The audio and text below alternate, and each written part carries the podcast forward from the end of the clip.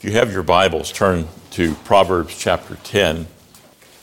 Growing up on a farm as I did, I really appreciate some of the Proverbs because of their setting in a, for the most part, an agrarian culture. Proverbs chapter 10, verse 4 says, "He who has a slack hand becomes poor, but the hand of the diligent makes rich.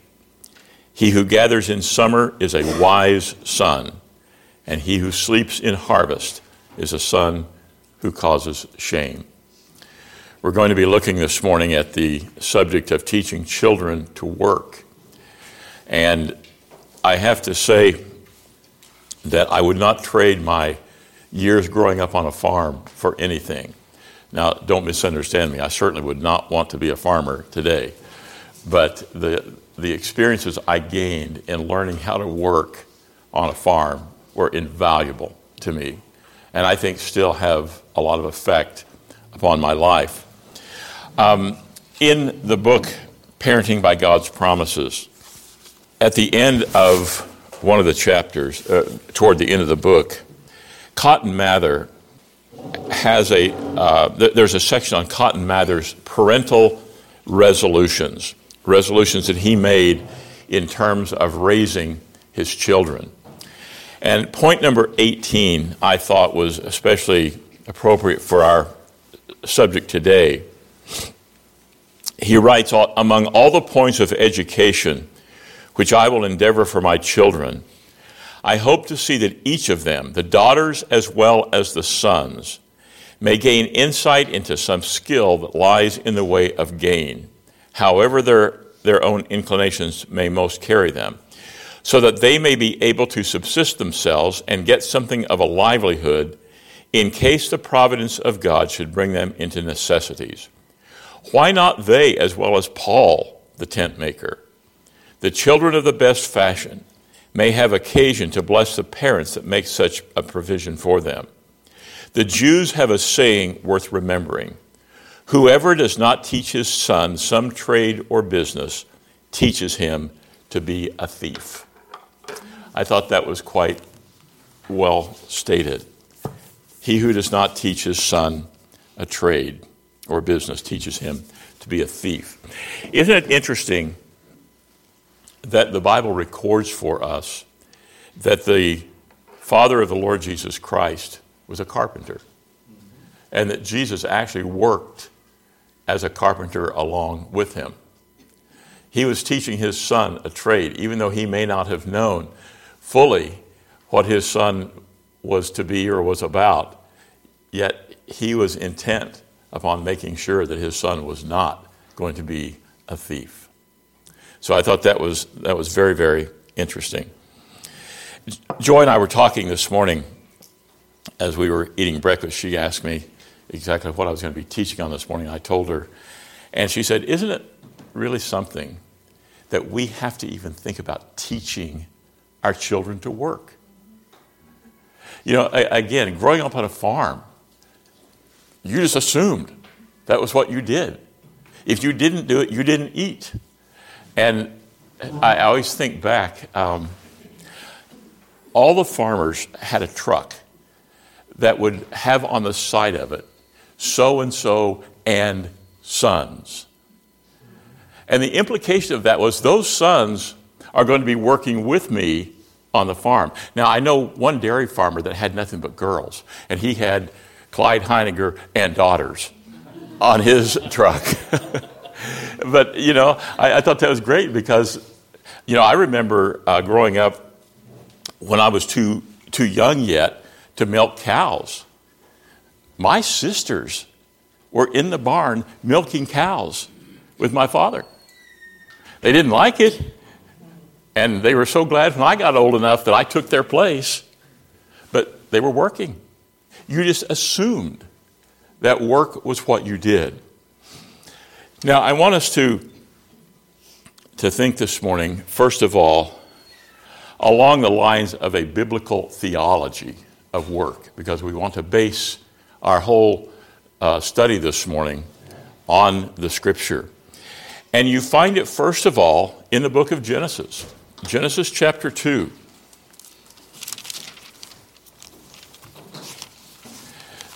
Some of you may remember that when I retired, I had finished the 39th chapter of Genesis. And I remember when I started Genesis, I made the statement that here I am saving the book of Genesis as the last book that I would teach through. And I wished that I had started with Genesis, because Genesis lays the foundation for the rest of Scripture. There's a reason why it's the first book in the Bible.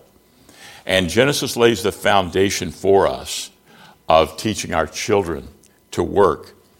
In Genesis chapter 2, we read, "And on the seventh day God ended his work which he had done, and he rested on the seventh day from all his work which he had done. Then God blessed the seventh day and sanctified it, because in it he rested from all his work which God had created and made." So the creation of the world was God's work.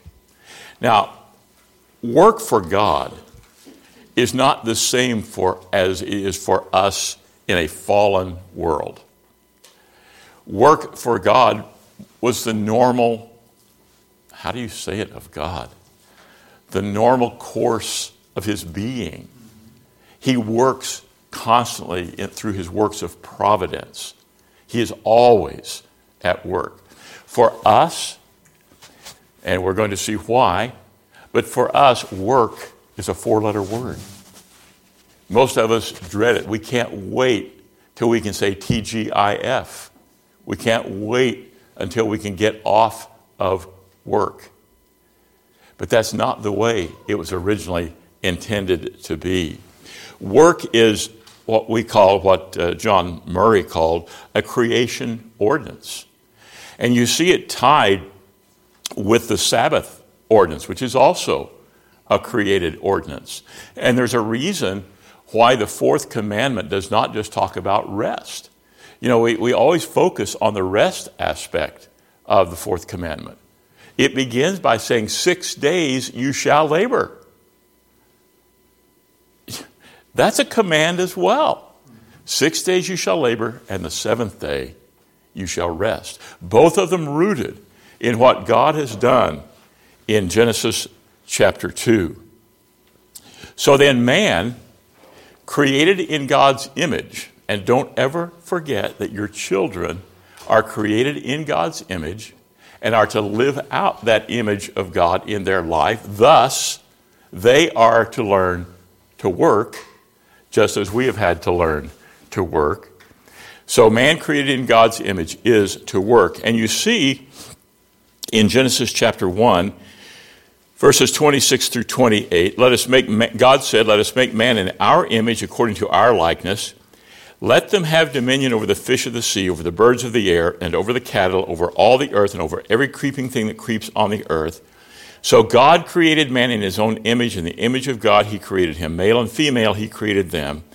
Then God blessed them and said to them, "Be fruitful and multiply, fill the earth," notice this, "and subdue it. Have dominion over the fish of the sea, over the birds of the air, and over every living thing that moves on the earth." So the primary work that God gave to man, created in his image, was the task of exercising dominion over all of the creation. And you'll notice then that the very first work that God gives to Adam, in terms of specifics, I guess I would say, is found in chapter 2. In verse 19, "Out of the ground the Lord God formed every beast of the field and every bird of the air, and brought them to Adam to see what he would call them.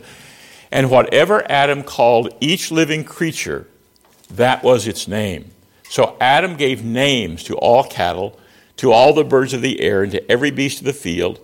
But for Adam there was not found a helper comparable to him." And then it goes into, of course, the creation of Eve. Think about it in terms of Adam being newly created, everything around him completely new, and he has to name all the animals of the field. Where does he come up with the names? Do you ever think about that? I mean, this, when you really start to think about it, it's amazing. I suspect there was some brain work that had to go into naming all the animals. How do I decide that that's a lion and that's a bear? There had to be something going on there in his mind to enable him to do that. And it wasn't just that, oh, okay, that's what I'll call it. No, there was some work involved in all of that. We see also that he was placed in the garden to tend it and to keep it. So tending the garden means, I believe, that Adam and his wife Eve were to work in such a way as to, how shall I say it? You know, it's hard to think of a world without sin. And trying to put it into words is somewhat difficult. But they were to tend it in such a way as to reveal or enhance. How can you say you enhance the glory of God? You don't. But they had to somehow reveal the glory of God in all that he had created. And so that was the work. Now, what's interesting about this to me is that they enjoyed their work. How many of you thoroughly enjoy your work? I love it. You're a sick man.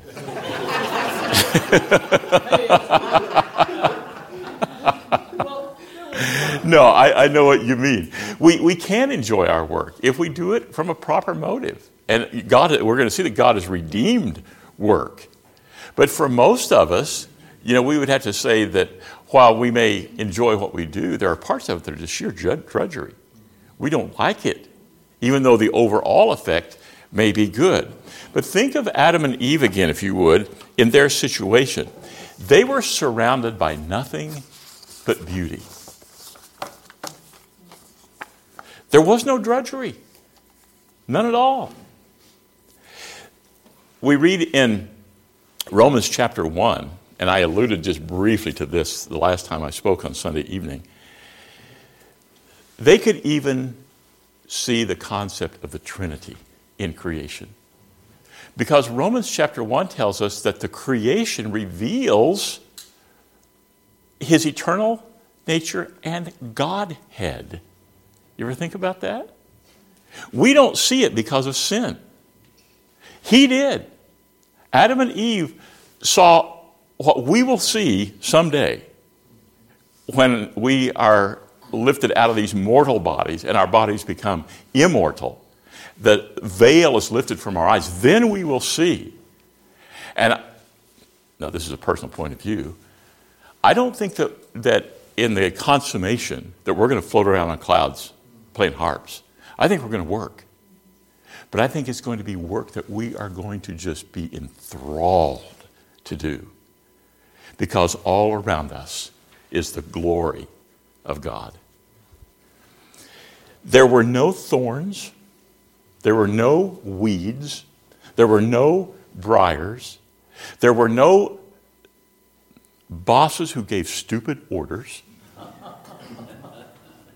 Everything was as it should be in the original creation. But then we come to chapter 3 of Genesis, and work becomes difficult. Adam, and it's interesting that in our theological concepts, we speak of Adam and Eve being under the covenant of works, and they failed. They failed to keep the covenant of work by their disobedience to God. And of course, by covenant of works, we simply mean do this and you will live. Don't do this. If you disobey, you will die, which is exactly what took place. So as a result of the failure of Adam and Eve to fulfill the covenant of works, God then could have killed them immediately. Could have just put an end to the whole thing and started over, but he didn't. But what he did do is he pronounced a curse upon the work, upon them, upon the serpent, and upon the ground that they tilled. And I, again, a bit of theological speculation here, if I may, I think that he placed that curse upon the work of man to cause us to look forward with great anticipation to that day when it will no longer be a curse for us, knowing that Christ has redeemed us from the curse of the law. So in Genesis chapter 3,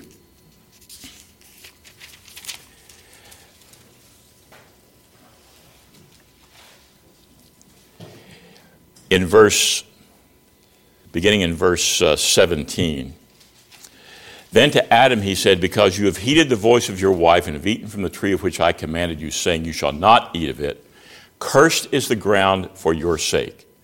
In toil you shall eat of it all the days of your life. Both thorns and thistles it shall bring forth for you, and you shall eat the herb of the field.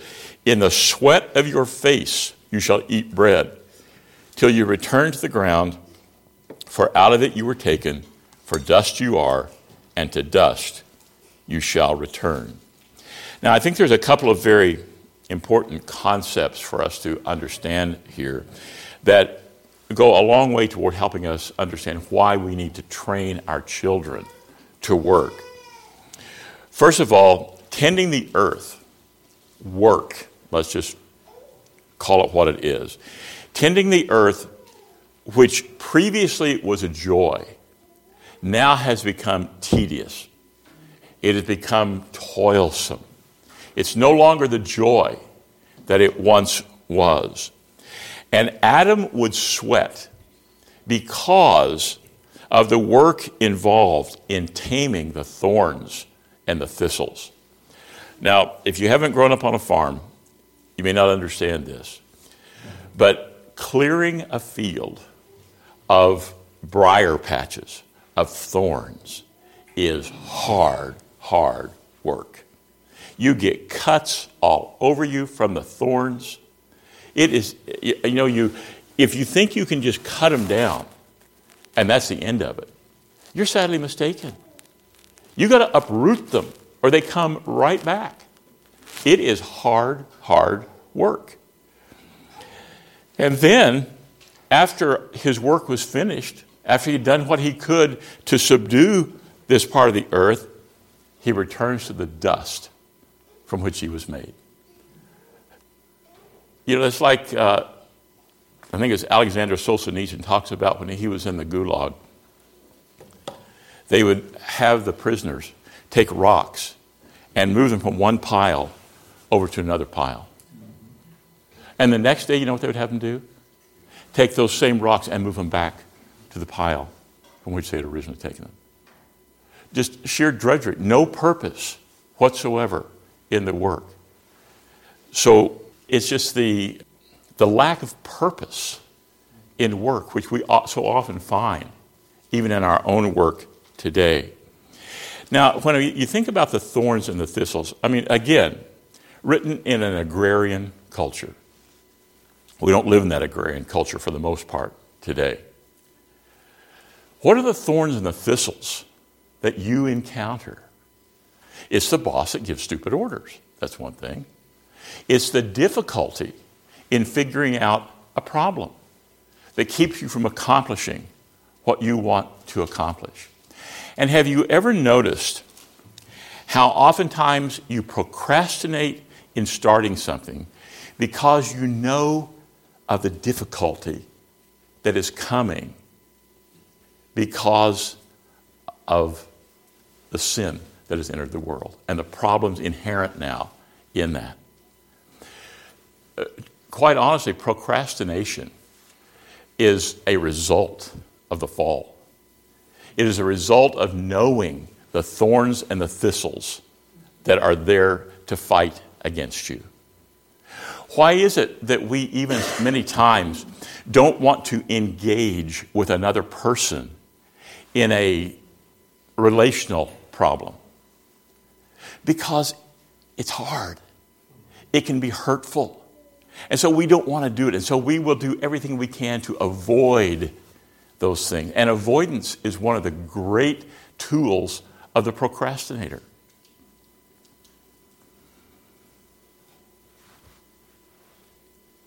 if you let your children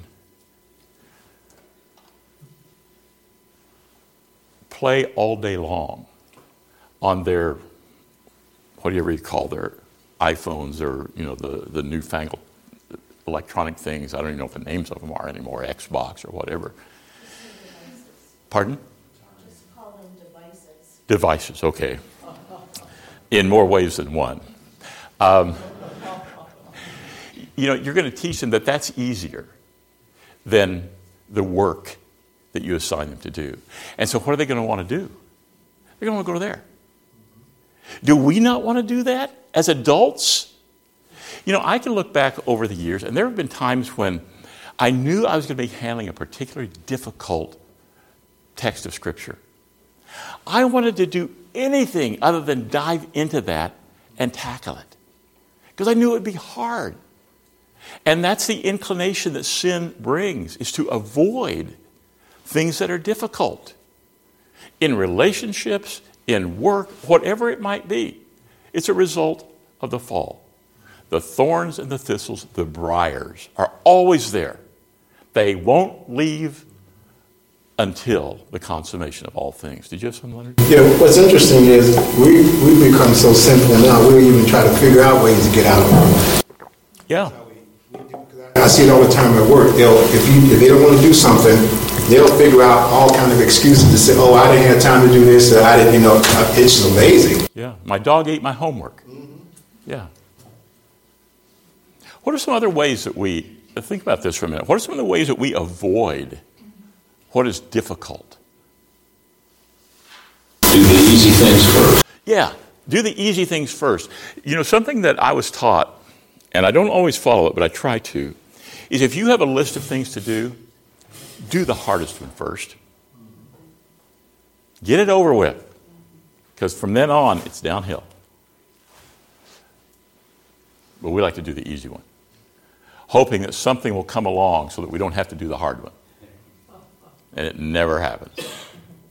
What are some other ways that we try to avoid the difficulties of work? You'll figure it out tomorrow when you go back to work. You'll be thinking about it then. But thankfully, God redeems work. In Genesis 3:15, I will put enmity between you and the woman, between your seed and her seed. He shall bruise your head, and you shall bruise his heel. So God promises here, even as he pronounces the curse, that he will send one who will overturn, as we read in the book of Hebrews, he will destroy the works of the devil. Thank God that he gave this promise. And so throughout the Old Testament then, we see God working. In his providence, he works to bring the Messiah into the world. And he even works through the sin of man to do it. David should have been with his armies out in the field as the king, but he wasn't. You ever wondered why? Probably more comfortable back in the palace, but it's there that sin enters into his heart. Well, it's already in his heart. But where sin tempts him, he commits sin with Bathsheba, kills her husband. But God, from that union, brings the Messiah into the world. From the union of David and Bathsheba, sinful as it was, God in his providence was working to bring Christ into the world. And you can look at, you know, if you go through the genealogy of Christ in Matthew and in Luke, there are three or four instances in there where a particular woman is mentioned, and it's almost always in an occasion of sin on the part of the man involved. And yet God in his providence works out the bringing of the Messiah into the world. God is always at work.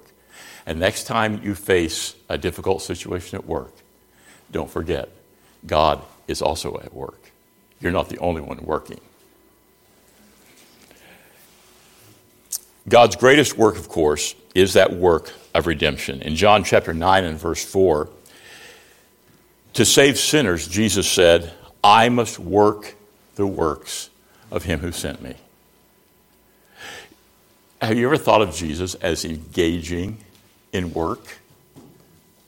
I mean, he didn't just walk around for enjoyment, though he enjoyed it, but it was to do the work that his Father had sent him to do. And in John chapter 5 and verse 17, we see Jesus following in the steps of his Father. John chapter 5, verse 17. Jesus said, my Father has been working until now, and I have been working. So again, we see that God has not stopped working ever. And Jesus is following in the steps of his Father. And then when Jesus was asked, what shall we do that we may do the works of God? In John chapter 6, verses 28 and 29, Jesus answered, this is the work of God, that you believe on him whom he has sent. And then Jesus carries the work of God to completion. We see in John chapter 17 and verse 4. John chapter 17 and verse 4. Jesus says, I have glorified you on the earth. I have finished the work which you have given me to do. And now, O Father, glorify me together with yourself, with the glory which I had before the world was. So Jesus carries the work of God to completion, and his work is to lift the curse from mankind. Christ redeemed us from the curse of the law. We read in the book of Galatians chapter 3 and verse 13. So that work no longer has to be drudgery. Work no longer has to be totally controlled by the thorns and the briars and the thistles.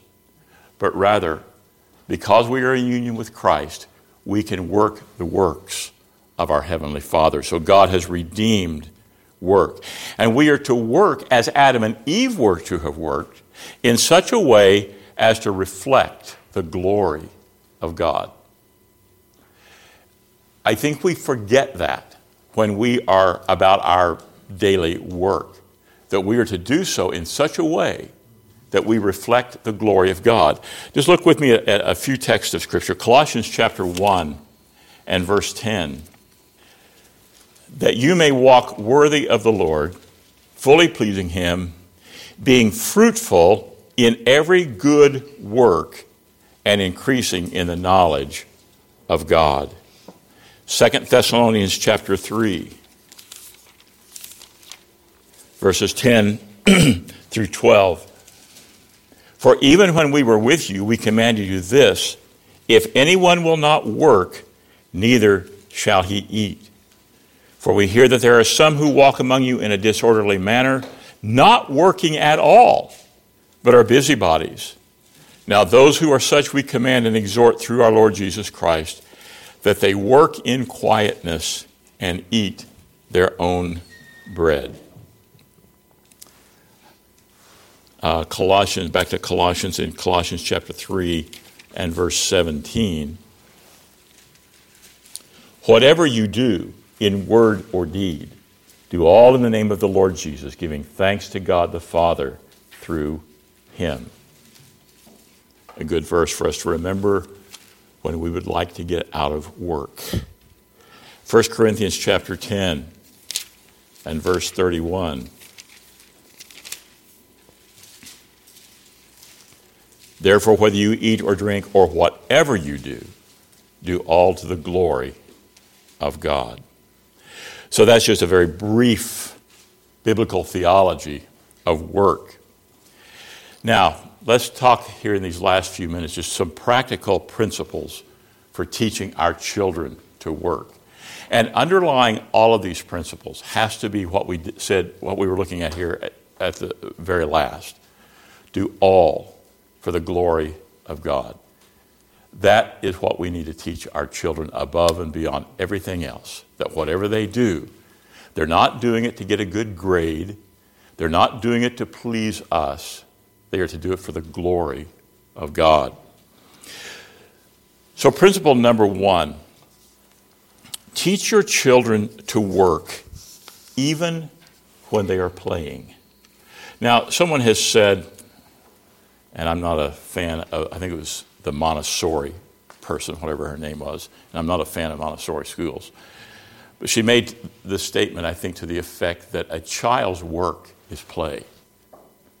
And while there is an element of truth in that, you can teach your children to work even when they are playing. I cannot tell you the number of times in our own home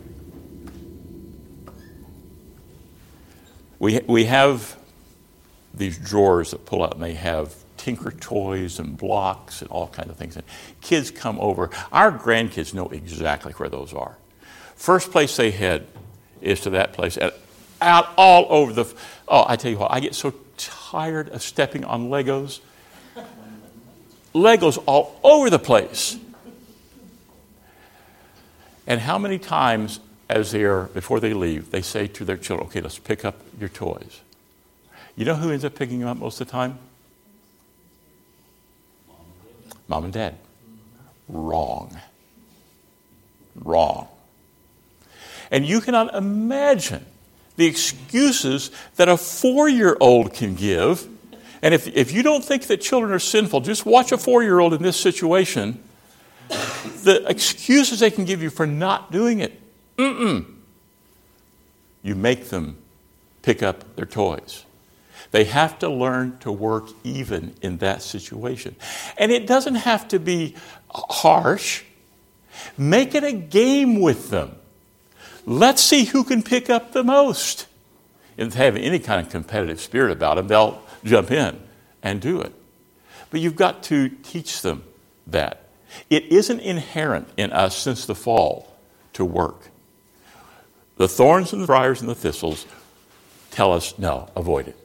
No, you can't let the thorns and the briars and the thistles rule. Teach them, even when they are playing, to work. They learn quickly. So make it fun if you can. Make a game out of it for them, but teach them to work. You do your children no favors if you tell them to pick up their toys, and when they whine and complain, you do it for them. Let me take you to a passage of Scripture that I love in Proverbs. Proverbs chapter 19 and verse 18. Chasten your son while there is hope, and do not set your heart on his destruction. The word chasten there does not necessarily mean spank. It means discipline.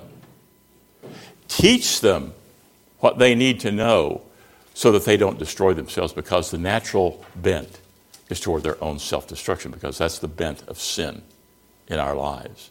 There's another verse, and I thought that's where I was going here, and it may be in the same chapter.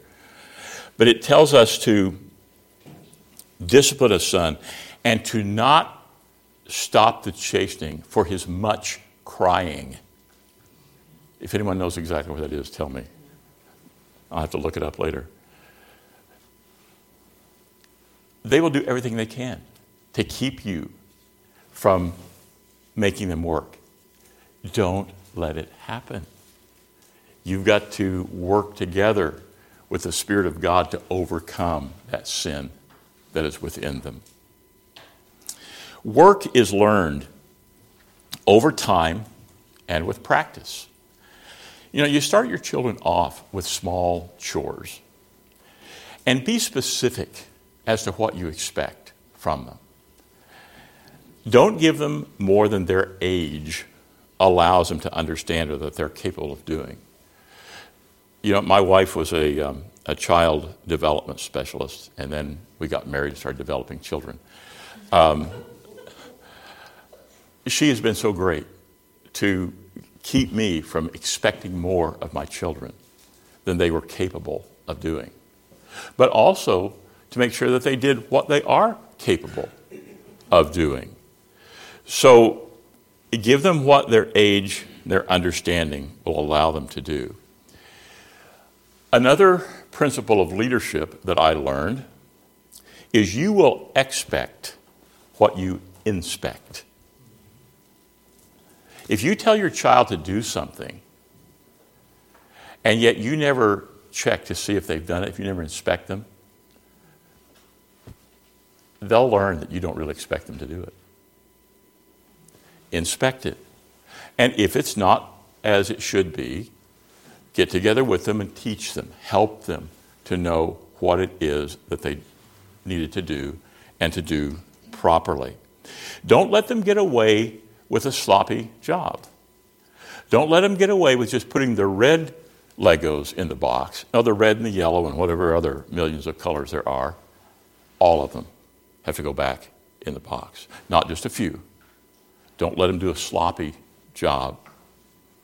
Instill again in them that they are doing this for the glory of God. And if they want to, and you know, even if they don't understand the concept of the glory of God, you still begin to instill that in them by telling them this is what God expects us to do, to obey when mom and dad tell you to do something. That brings glory to God when you obey as he has instructed you to do. Teach them basic skills, such as cleaning up after themselves, other menial tasks such as that. You know, it's really not a big deal to teach your children to make their bed or to pick up their toys. That's pretty simple, but it's important skills for later in life. Again, don't let them procrastinate. I say children are the greatest procrastinators. No, we adults are. We're the greatest ones, and they learn it from us. But don't let them procrastinate. And of course, if you don't let them procrastinate, what does it say to you? You can't either. You got to do what God commands you to do. One of the notes I had is what Gary mentioned. Teach them to do the most difficult part first. Teach them not just specific tasks. Teach them foundational skills. Skills such as perseverance. Keep at it until it's done. Don't let them stop in the middle as if that's good enough. Problem solving. We had an old saying on the farm, baling wire is the farmer's best friend. You know what baling wire is? Hay bales, you know, that are wrapped together. We would always take wire off of hay bales, and we would tie it around a fence post. And the reason we did that is because if something broke, rather than go all the way back to your shed where all your tools were, you could at least temporarily fix it by tying it together with baling wire. And you always kept a pair of pliers on hand so you could twist that baling wire really tight so that it was fixed. And then at the end of the day, when you were going to go back into the house anyway, the shed where your tools were, then you go back in and you don't waste all that time going back and forth. I remember I learned this one time because we had a farmer I was working for had a plow that, and they don't even use these anymore. This shows you how old I am. They don't even use these kind of plows anymore. But we used to have plows that would have sharp points on them that would dig into the dirt and turn the ground over. Now they don't turn ground over anymore to save the topsoil. They just disc it up. But these plows, used to, when we would plow a wheat field up, it would get all this wheat stubble in it, and it would just kind of ride along the top of the ground. It wouldn't dig in. Well, I didn't realize this, but the farmer I was working for had a newfangled kind of plow that when that happened, there was a hinge that would let the plowshare tilt back up and the straw then would drop out. Well, I didn't know that. And he didn't tell me that. And so one day, all one of those plowshares popped up like that, and I looked, I thought, what in the world? I've broken this thing. And I drove all the way back in, wasted a good solid hour driving back into the farm shed. And he said, oh, here's what happened. And he took his foot and kicked it back down. I thought, duh. You know, but that's something I had to learn. But I wasted that hour there Thankfully, he still paid me for it. But. So teach them how to solve problems. It is important for many, many areas. Teach them that they need to work toward a goal. Set goals for your children. Teach them to concentrate. Teach them to be diligent in what they do. Let me just finish here because we're almost out of time. Some parental attitudes toward teaching your children to work. Teach your children first and foremost that all work is based upon the truth of Scripture in all we do due to the glory of God. Teach them the first question of the Westminster Shorter Catechism. What is the chief end of man? To glorify God and to enjoy Him forever. I ran across a saying. And by the way, if you want a good book, Mary Beakey, Joel Beakey's wife, has written one called Teach Them to Work. And I found here in her one of her chapters this statement. Your talk talks and your walk talks, but your walk talks more than your talk talks. Say that real fast 3 times. Your talk talks and your walk talks, but your walk talks more than your talk talks. If they see you work and they see you enjoy your work, good chance they will enjoy it and will do it as well. If they see you diligent, if they see you persevere, good possibility they will do the same. Be encouraging to them. Don't criticize every bit of work that your children do. Harshness and criticism kills the spirit. Even if they have not done a good job, find something you can encourage them with and then teach them how to do a better job. But encourage them with it. Admonish them gently if they fail to do what they're supposed to do. We read in the book of Revelation, chapter 3 and verse 19.